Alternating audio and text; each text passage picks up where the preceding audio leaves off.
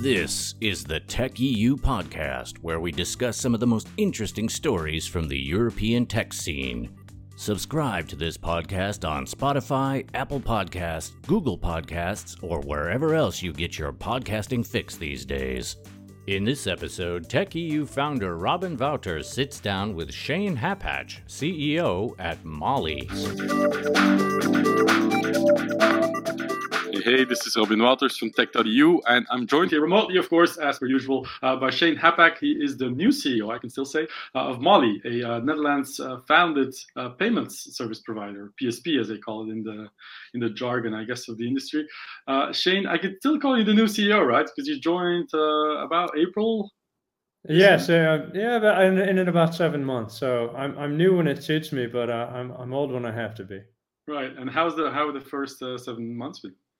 Yeah, I mean, obviously, this it's a strange world that we're all inhabiting uh, over the course of this year. So it's been quite some ups and downs in terms of uh, whether our office is open, and obviously hiring so many people in this environment is an interesting task. Um, and I moved in March, so that was still, you know, at, at, sort of the height of the lockdown. So, but it's been great. I think we've had a fantastic year, another great year for digital commerce and small business, and uh, you know, right, we're in the thick of our peak season right now, so it's super exciting times for people shopping online for the holidays. Yeah, fantastic. Well, thanks for taking the time uh, to join uh, for this interview, of course.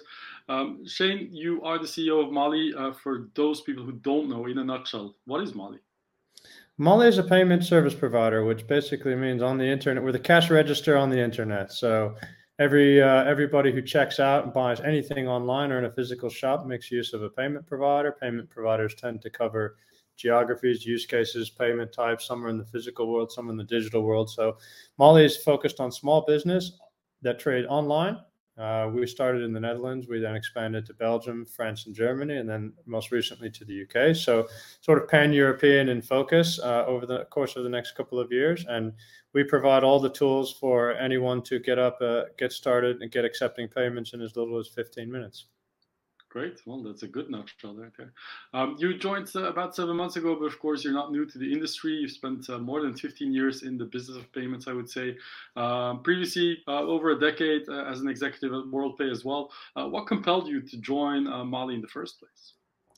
Yeah, I think, I mean, first of all, everybody dreams, I think, of a, of a growth CEO job. That for me was always something that was my personal career ambition. I had a great experience at WorldPay. We uh, we had become a very large business by the end, so 60,000 people listed in the US, uh, 90 billion market cap. And uh, I was kind of eager to get back to a flatter, smaller company where I could really see the impact day to day and just be a little bit more hands on within the business.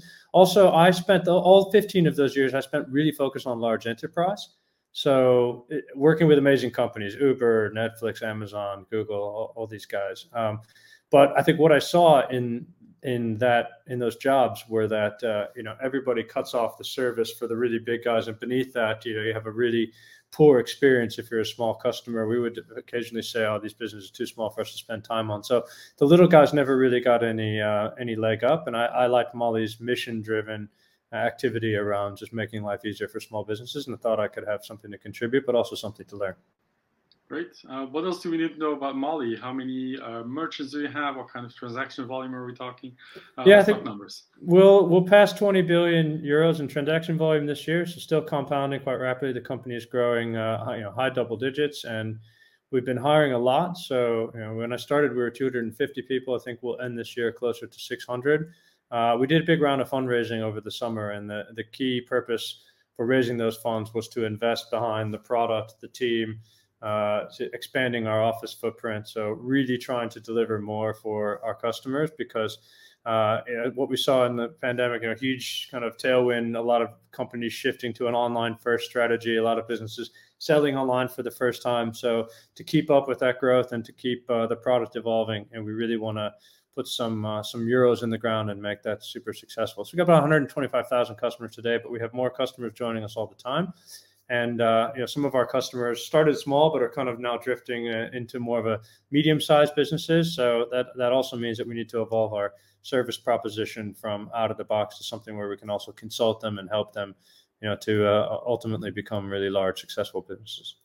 Yeah. Uh, well, I was just going to ask you, what's what does the typical customer look like, uh, and how do they sort of evolve with uh, with Mollie over time?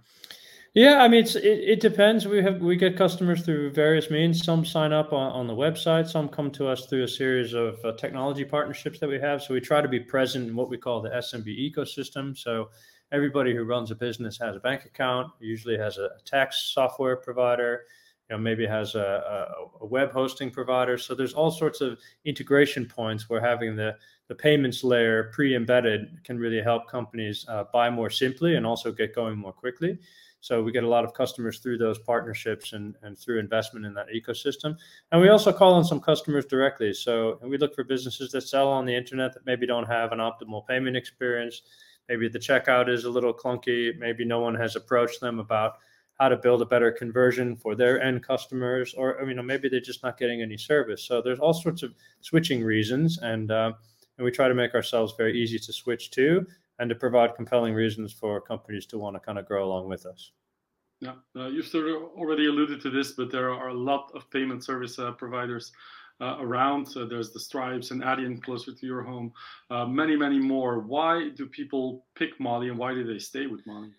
Yeah, everyone's buying reasons are always different, but I would say the one thing that never, I'm fond of saying, the one thing that never goes out of style is being easy to do business with. So being responsive, you know, being there for the customers. Um, uh, supporting them through all the phases of the onboarding journey, um, simplified checkout. Really, our product is easy to use, it's intuitive.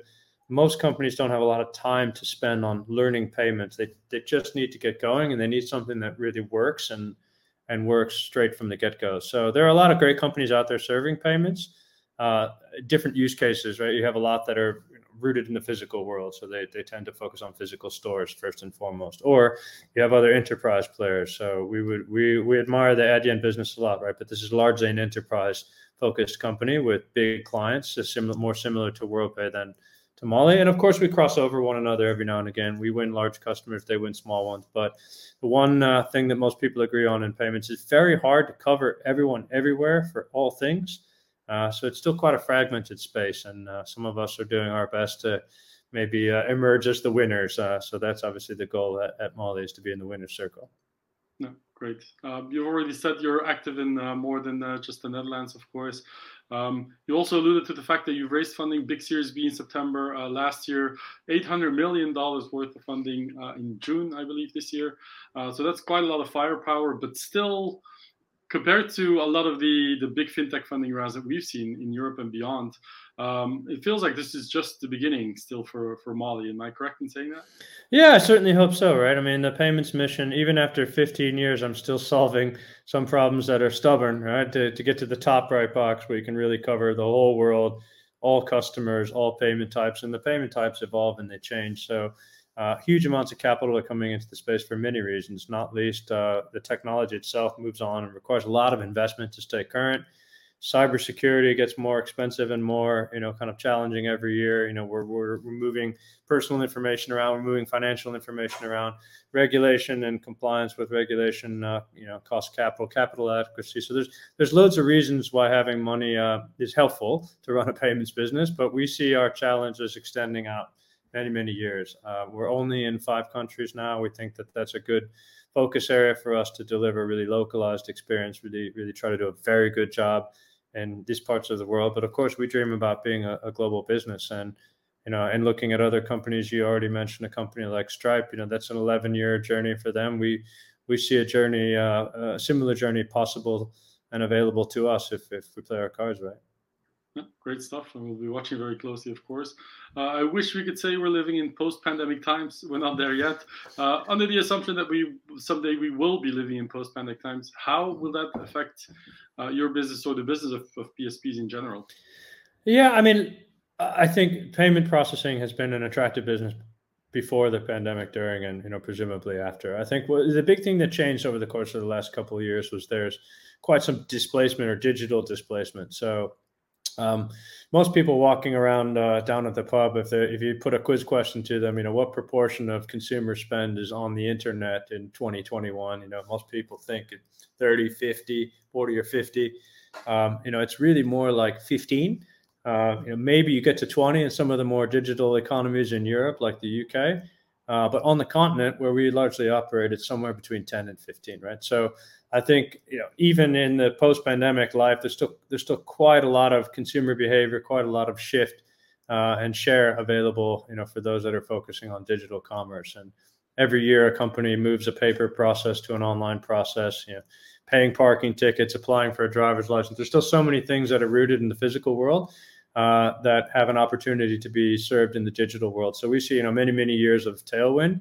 Um, I think the one thing that you know, we're looking forward to is just we like to see more of our customers, you know, building a team and building a, a culture and you know, trying to deliver amazing results can be somewhat challenging when everybody's dispersed. So, uh, trying to make use of you know what we're learning about modern hiring and modern workplace. Uh, I think everybody's far more proficient on video conference than they were 18 months ago. But I think for us, we're really looking forward to just the ability to kind of come back together again as a team and, and solve some of these problems uh, the old-fashioned way on the whiteboard. Yeah. Uh, speaking of which, you have some news to announce this week. Uh, you're opening a fintech center of excellence in Maastricht, in the Netherlands. Now, I've been to Maastricht. It's not that far a drive from Brussels, where I live and work. Um, but I have to say, I'm a bit surprised that this was chosen as, as sort of the uh, place for you to set up a center of excellence. I would have assumed um, slightly more fintech heavy place like London or, or, or maybe even Paris or Berlin uh, would have been a topic for that. Instead, uh, Maastricht. Uh, why, why, why that choice? Yeah. Um, so I mean, just to be clear, we also have people in the in the offices that you mentioned, right? So you know, we kind of run sales and marketing presences uh, everywhere that we try to attract and acquire customers, and we have partnership people. So we are in Paris, we're in Berlin, we're also in London and building out a team in London.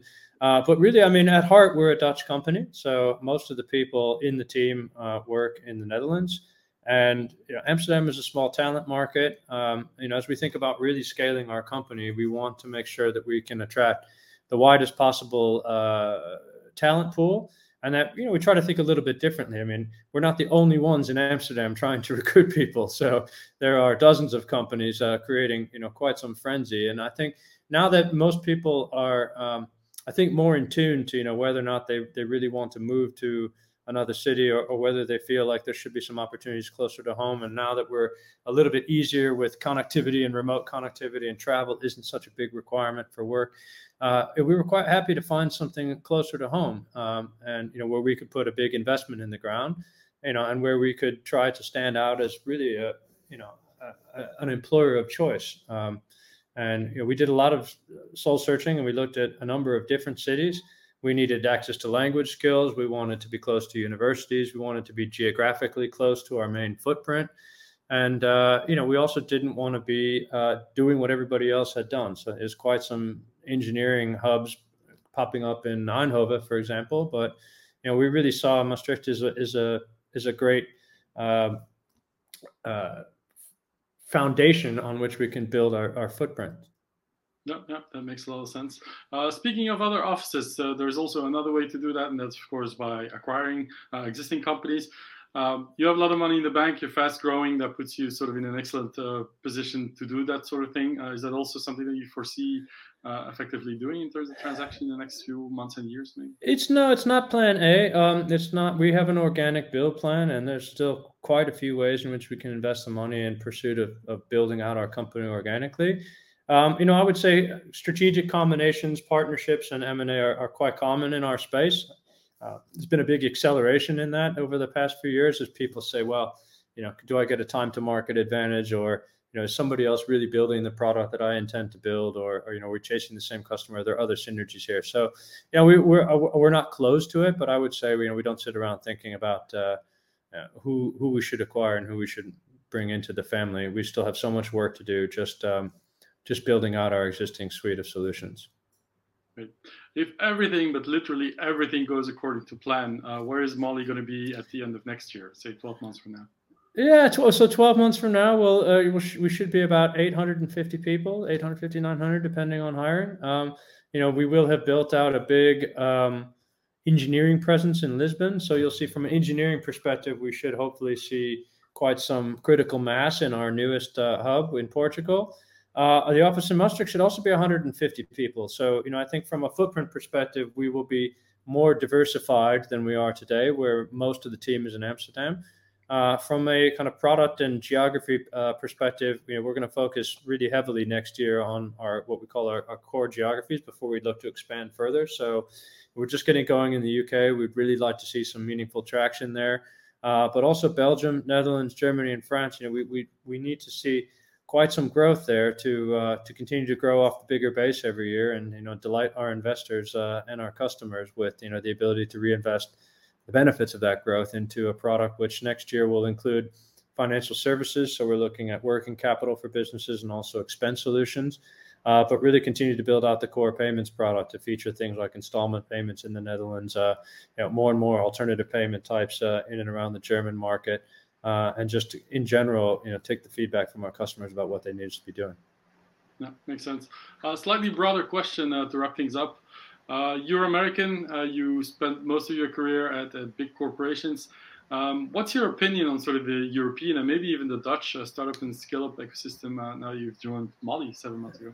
Yeah, I mean, I'm American born, but I've got a British passport and I've lived 20 years in Europe, most of my adult life, actually. So I'm kind of a crossover. Um, and WorldPay started as a British business before it ultimately became a US business. So um, and it's my second time living in Holland, so I'd say a reasonable degree of exposure. I think, look, it's very exciting. Um, I think a lot of people are alive to the opportunity in Europe when it was previously maybe uh, overlooked over the course of the past few years. So you see quite a few really robust challengers now coming out of, of Europe in the fintech space, companies like Klarna and Revolut. I mean, these are big, powerful businesses that are, you know, very uh, European DNA. So I think it's very interesting for us to be mentioned uh, along with some of those names. We have a huge ambition ahead of us, and we were quite proudly European, right? We've said we, we don't really intend to uh, to tackle the U.S. market in, in the meaningfully in the near future. We'd really like to stay focused on our core geography, and I think you know Europe has an opportunity to lead the way in some respects in terms of uh, evolution of payments, whether that's you know the standards for AML and KYC, but also really promoting competition and costs are a lot lower in Europe for payment acceptance.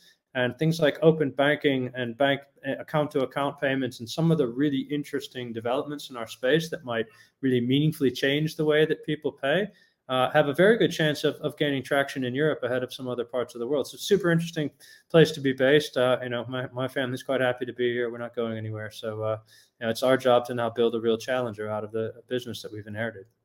Yeah, yeah, great answer. I'm uh, gonna wrap things up, but maybe a final, final question, building on the previous one. Uh, how competitive is the war for talent that everybody's talking about in, in the tech scale-up world? How, how competitive is over there, uh, both sort of from a geographic standpoint in Amsterdam, maybe the Netherlands, but also in the payments industry? How tough is that? Yeah, it's it's it's tough. I, I, would say you know if you if you're clear about what your company stands for and about what you would have people work on, that's obviously the easiest way to attract people because people definitely have choices. We're not the only ones that have raised money. We're not the only ones in the payments game. We're not the only ones in the payments game in Amsterdam, right? So, uh, sticking out and standing out for us is very much about painting the company as uh, having a great mission, a really solid strategic plan, being a good place to work, a company that really understands a little bit about you know uh, what we're all going through in, the, in, this modern employment space. We offer people some flexibility where required, but we also offer people an opportunity to kind of be, be a part of a meaningful team and uh, you know really make it fun. Right? It's fun to deliver stuff, and uh, that obviously stands out in terms of when people think about uh, where they might take their next job opportunity. I think for us, it's also important to be in multiple locations. Um, Amsterdam is is a phenomenal place to do business, and people have figured that out. So, and there's still only 800,000 people living here. So, a lot of big tech heavyweights have, have moved in and recruited, and a lot of the companies that you know weren't aggressively recruiting in the pandemic, you know, Ubers and the bookings of the world, they're kind of now planning to to uh, return to prominence. So it's competitive, but uh, we'd like to think that we've got a really great brand, a great product, great group of people and you know modestly a, a, great leader of the business. So hopefully that encourages people to apply and figure out what we're all about. Yeah great answer once again. Uh, shane thank you so much for spending time with us and sharing your uh, insights and the news with us. Uh, best of luck to you and Mollie. Uh, looking forward to seeing the the next uh, let's say 10 years of the journey. Fantastic. Thank you very much for the time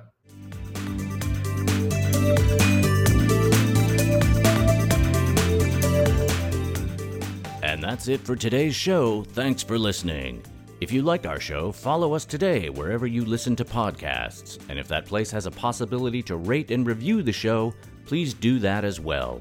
Your questions, suggestions, and opinions are very welcome. Please send them to podcast at tech.eu and they will most certainly be ignored.